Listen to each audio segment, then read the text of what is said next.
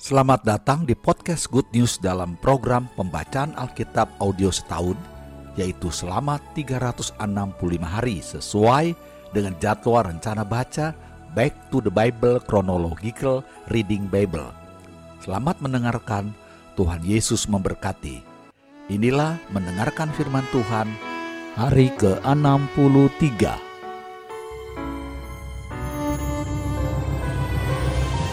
Bilangan pasal 21 ayat 1 sampai 3. Peperangan dekat Horma. Raja negeri Arad, orang Kanaan yang tinggal di tanah Negeb, mendengar bahwa Israel datang dari jalan Atarim. Lalu ia berperang melawan Israel dan diangkutnya beberapa orang tawanan daripada mereka. Maka bernazarlah orang Israel kepada Tuhan. Katanya, jika engkau serahkan bangsa ini sama sekali ke dalam tangan kami, kami akan menumpas kota-kota mereka sampai binasa. Tuhan mendengarkan permintaan orang Israel, lalu menyerahkan orang Kanaan itu. Kemudian orang-orang itu dan kota-kotanya ditumpas sampai binasa. Itulah sebabnya tempat itu dinamai Horma.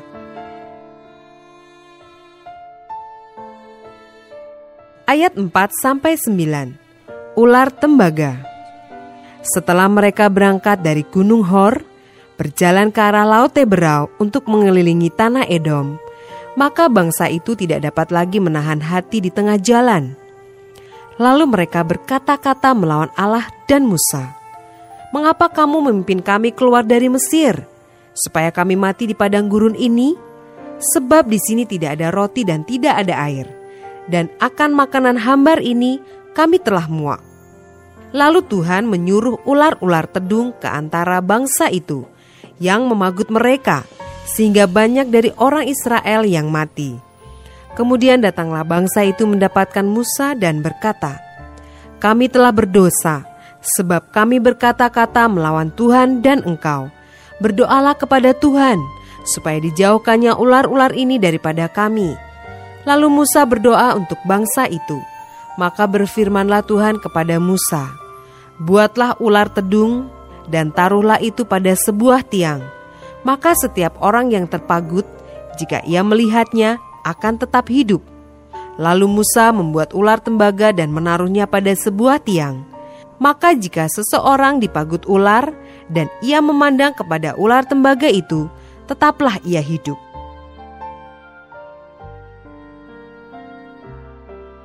Ayat 10 sampai 20 perjalanan ke daerah Moab. Kemudian berangkatlah orang Israel, lalu berkemah di Obot. Berangkatlah mereka dari Obot, lalu berkemah dekat reruntuhan di Abarim, di padang gurun yang di sebelah timur Moab. Dari situ berangkatlah mereka, lalu berkemah di lembah Zeret. Dari situ berangkatlah mereka, lalu berkemah di seberang sungai Arnon, yang di padang gurun, dan yang keluar dari daerah orang Amori Sebab sungai Arnon ialah batas Moab di antara orang Moab dan orang Amori. Itulah sebabnya dikatakan dalam kitab peperangan Tuhan, Waheb di Sufa dan lembah-lembah ke sungai Arnon, dan lereng lembah-lembah. Lereng itu terbentang ke tempat di mana terletak kota Ar dan bersandar pada batas daerah Moab. Dari sana mereka ke BR, Inilah sumur di mana Tuhan berfirman kepada Musa, "Kumpulkanlah bangsa itu, maka aku akan memberikan air kepada mereka."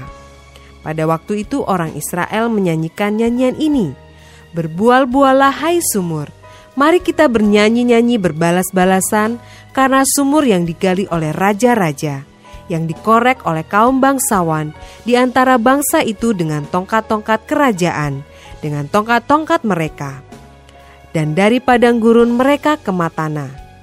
Dari Matana ke Nahaliel, dari Nahaliel ke Bamot, dari Bamot ke lembah yang di daerah Moab, dekat puncak gunung Pisga yang menghadap padang belantara.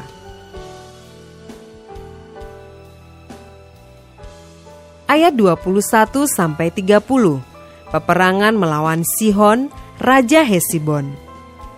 Kemudian orang Israel mengirim utusan kepada Sihon, raja orang Amori dengan pesan, Izinkanlah kami melalui negerimu, kami tidak akan menyimpang masuk ke ladang-ladang dan kebun-kebun anggurmu. Kami tidak akan minum air sumurmu. Di jalan besar saja kami akan berjalan, sampai kami melalui batas daerahmu. Tetapi Sihon tidak mengizinkan orang Israel berjalan melalui daerahnya. Bahkan ia mengumpulkan seluruh laskarnya, lalu keluar ke padang gurun menghadapi orang Israel. Dan sesampainya di Yahas, berperanglah ia melawan orang Israel tetapi orang Israel mengalahkan dia dengan mata pedang dan menduduki negerinya dari sungai Arnon sampai sungai Yabok, sampai kepada Bani Amon, sebab batas daerah Bani Amon itu kuat. Dan orang Israel merebut segala kota itu, lalu menetaplah mereka di segala kota orang Amori, di Hesibon, dan segala anak kotanya.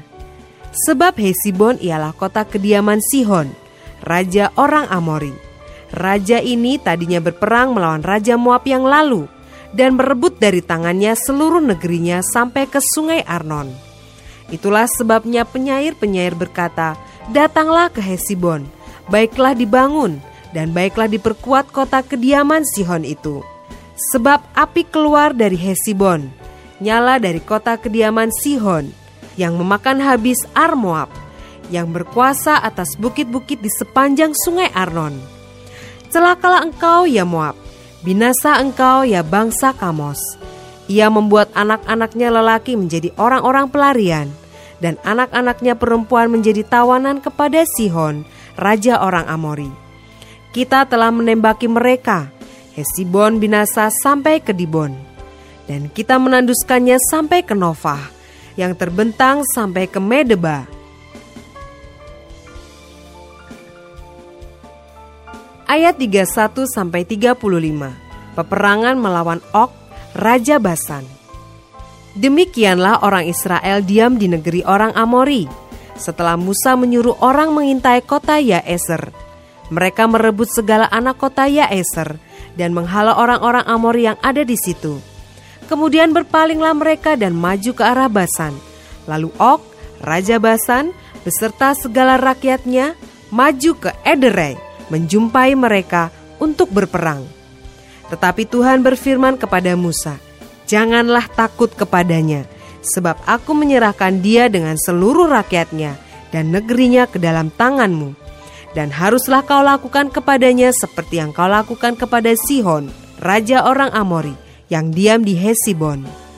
Maka mereka mengalahkan dia dan anak-anaknya dan seluruh rakyatnya sehingga seorang pun dari mereka tidak ada yang dibiarkan terlepas.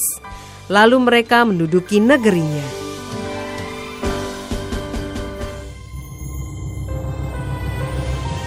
Bilangan pasal 22 ayat 1 Kemudian berangkatlah orang Israel dan berkemah di dataran Moab, di daerah seberang sungai Yordan dekat Yeriko. ayat 2 sampai 20. Balak memanggil Bileam. Balak bin Zipor melihat segala yang dilakukan Israel kepada orang Amori. Maka sangat gentarlah orang Moab terhadap bangsa itu, karena jumlahnya banyak. Lalu muak dan takutlah orang Moab karena orang Israel. Lalu berkatalah orang Moab kepada para tua-tua Midian, Tentu saja laskar besar itu akan membabat habis segala sesuatu yang di sekeliling kita, seperti lembu membabat habis tumbuh-tumbuhan hijau di padang. Adapun pada waktu itu, Balak bin Sipor menjadi raja Moab. Raja ini mengirim utusan kepada Bileam bin Beor ke Petor yang di tepi sungai Efrat, ke negeri teman-teman sebangsanya, untuk memanggil dia dengan pesan Ketahuilah, ada suatu bangsa keluar dari Mesir.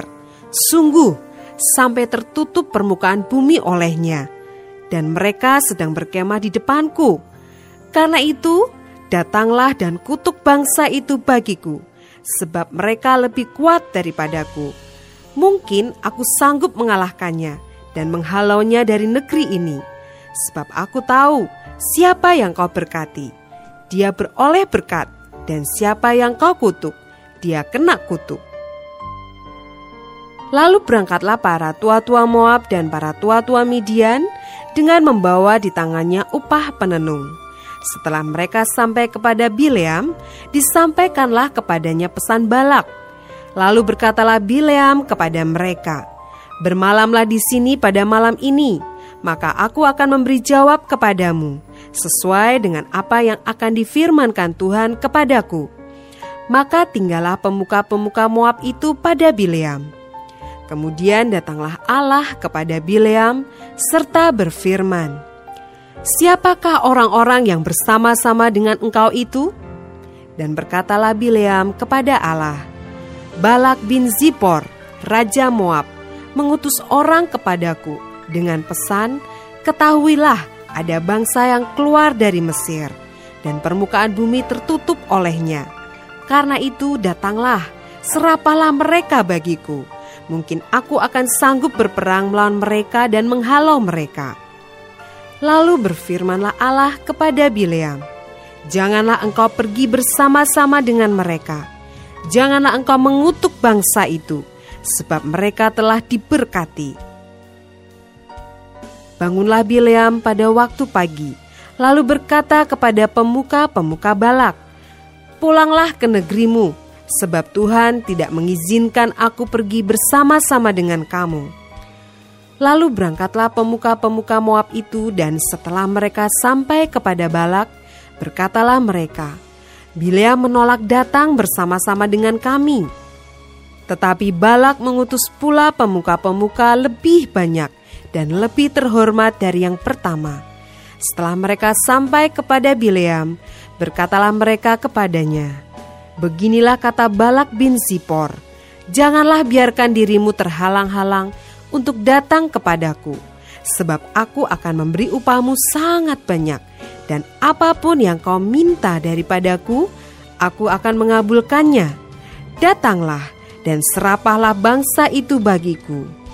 Tetapi Bilea menjawab kepada pegawai-pegawai Balak, Sekalipun Balak memberikan kepadaku emas dan perak seistana penuh, aku tidak akan sanggup berbuat sesuatu yang kecil atau yang besar, yang melanggar titah Tuhan Allahku. Oleh sebab itu, baiklah kamu pun tinggal di sini pada malam ini, supaya aku tahu apakah pula yang akan difirmankan Tuhan kepadaku?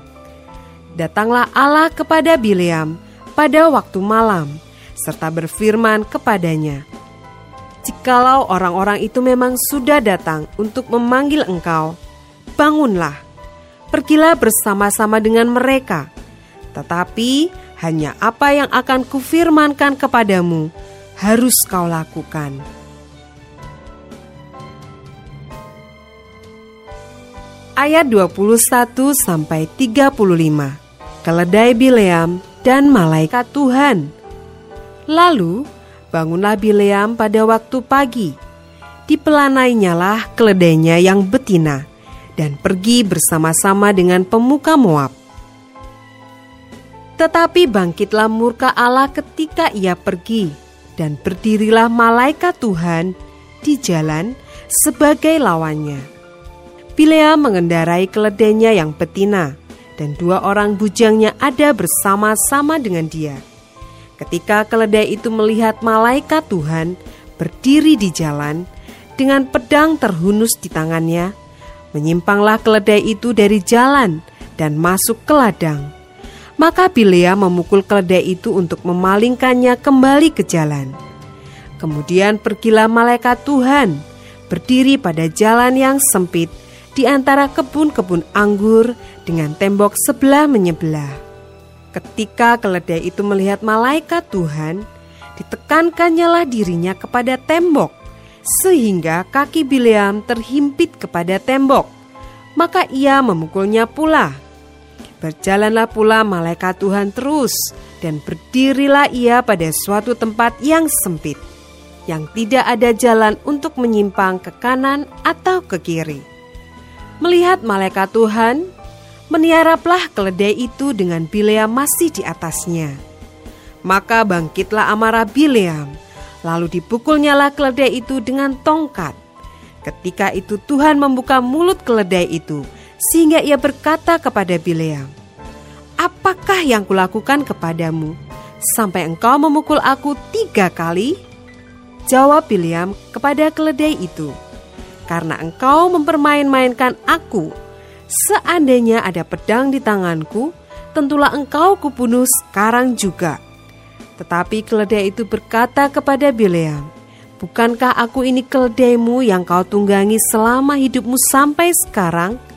Pernahkah aku berbuat demikian kepadamu? Jawabnya, tidak. Kemudian Tuhan menyingkapkan mata Bileam. Dilihatnyalah malaikat Tuhan dengan pedang terhunus di tangannya, berdiri di jalan. Lalu berlututlah ia dan sujud. Berfirmanlah malaikat Tuhan kepadanya, Apakah sebabnya engkau memukul keledaimu sampai tiga kali? Lihat, aku keluar sebagai lawanmu, sebab jalan ini pada pemandanganku menuju kepada kebinasaan. Ketika keledai ini melihat aku, telah tiga kali ia menyimpang dari hadapanku. Jika ia tidak menyimpang dari hadapanku, tentulah engkau yang kubunuh pada waktu itu juga, dan dia kubiarkan hidup Lalu berkatalah Bileam kepada malaikat Tuhan, Aku telah berdosa karena aku tidak mengetahui bahwa engkau ini berdiri di jalan menentang aku. Maka sekarang jika hal itu jahat di matamu, aku mau pulang. Tetapi malaikat Tuhan berfirman kepada Bileam, Pergilah bersama-sama dengan orang-orang itu, tetapi hanyalah perkataan yang akan kukatakan kepadamu harus kau katakan. Sesudah itu, pergilah Bileam bersama-sama dengan pemuka-pemuka Balak itu.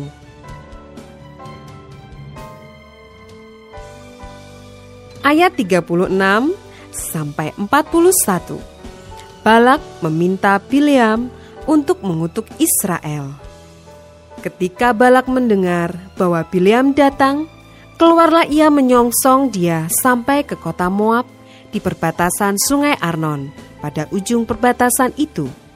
Dan berkatalah Balak kepada Bileam, Bukankah aku sudah mengutus orang memanggil engkau? Mengapakah engkau tidak hendak datang kepadaku? Sungguhkah tidak sanggup aku memberi upahmu? Tetapi berkatalah Bileam kepada Balak, Ini aku sudah datang kepadamu sekarang. Tetapi akan mungkinkah aku dapat mengatakan apa-apa? Perkataan yang akan ditaruh Allah ke dalam mulutku, itulah yang akan kukatakan. Lalu pergilah Bileam bersama-sama dengan Balak dan sampailah mereka di Kiryat Husot. Balak mengorbankan beberapa ekor lembu sapi dan kambing domba dan mengirimkan sebagian kepada Bileam dan kepada pemuka-pemuka yang bersama-sama dengan dia. Keesokan harinya, Balak mengambil Bileam dan membawa dia mendaki bukit Baal dari situ dilihatnyalah bagian yang paling ujung dari bangsa Israel.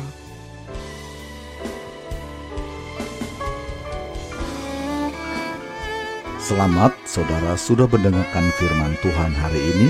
Sampai jumpa esok hari.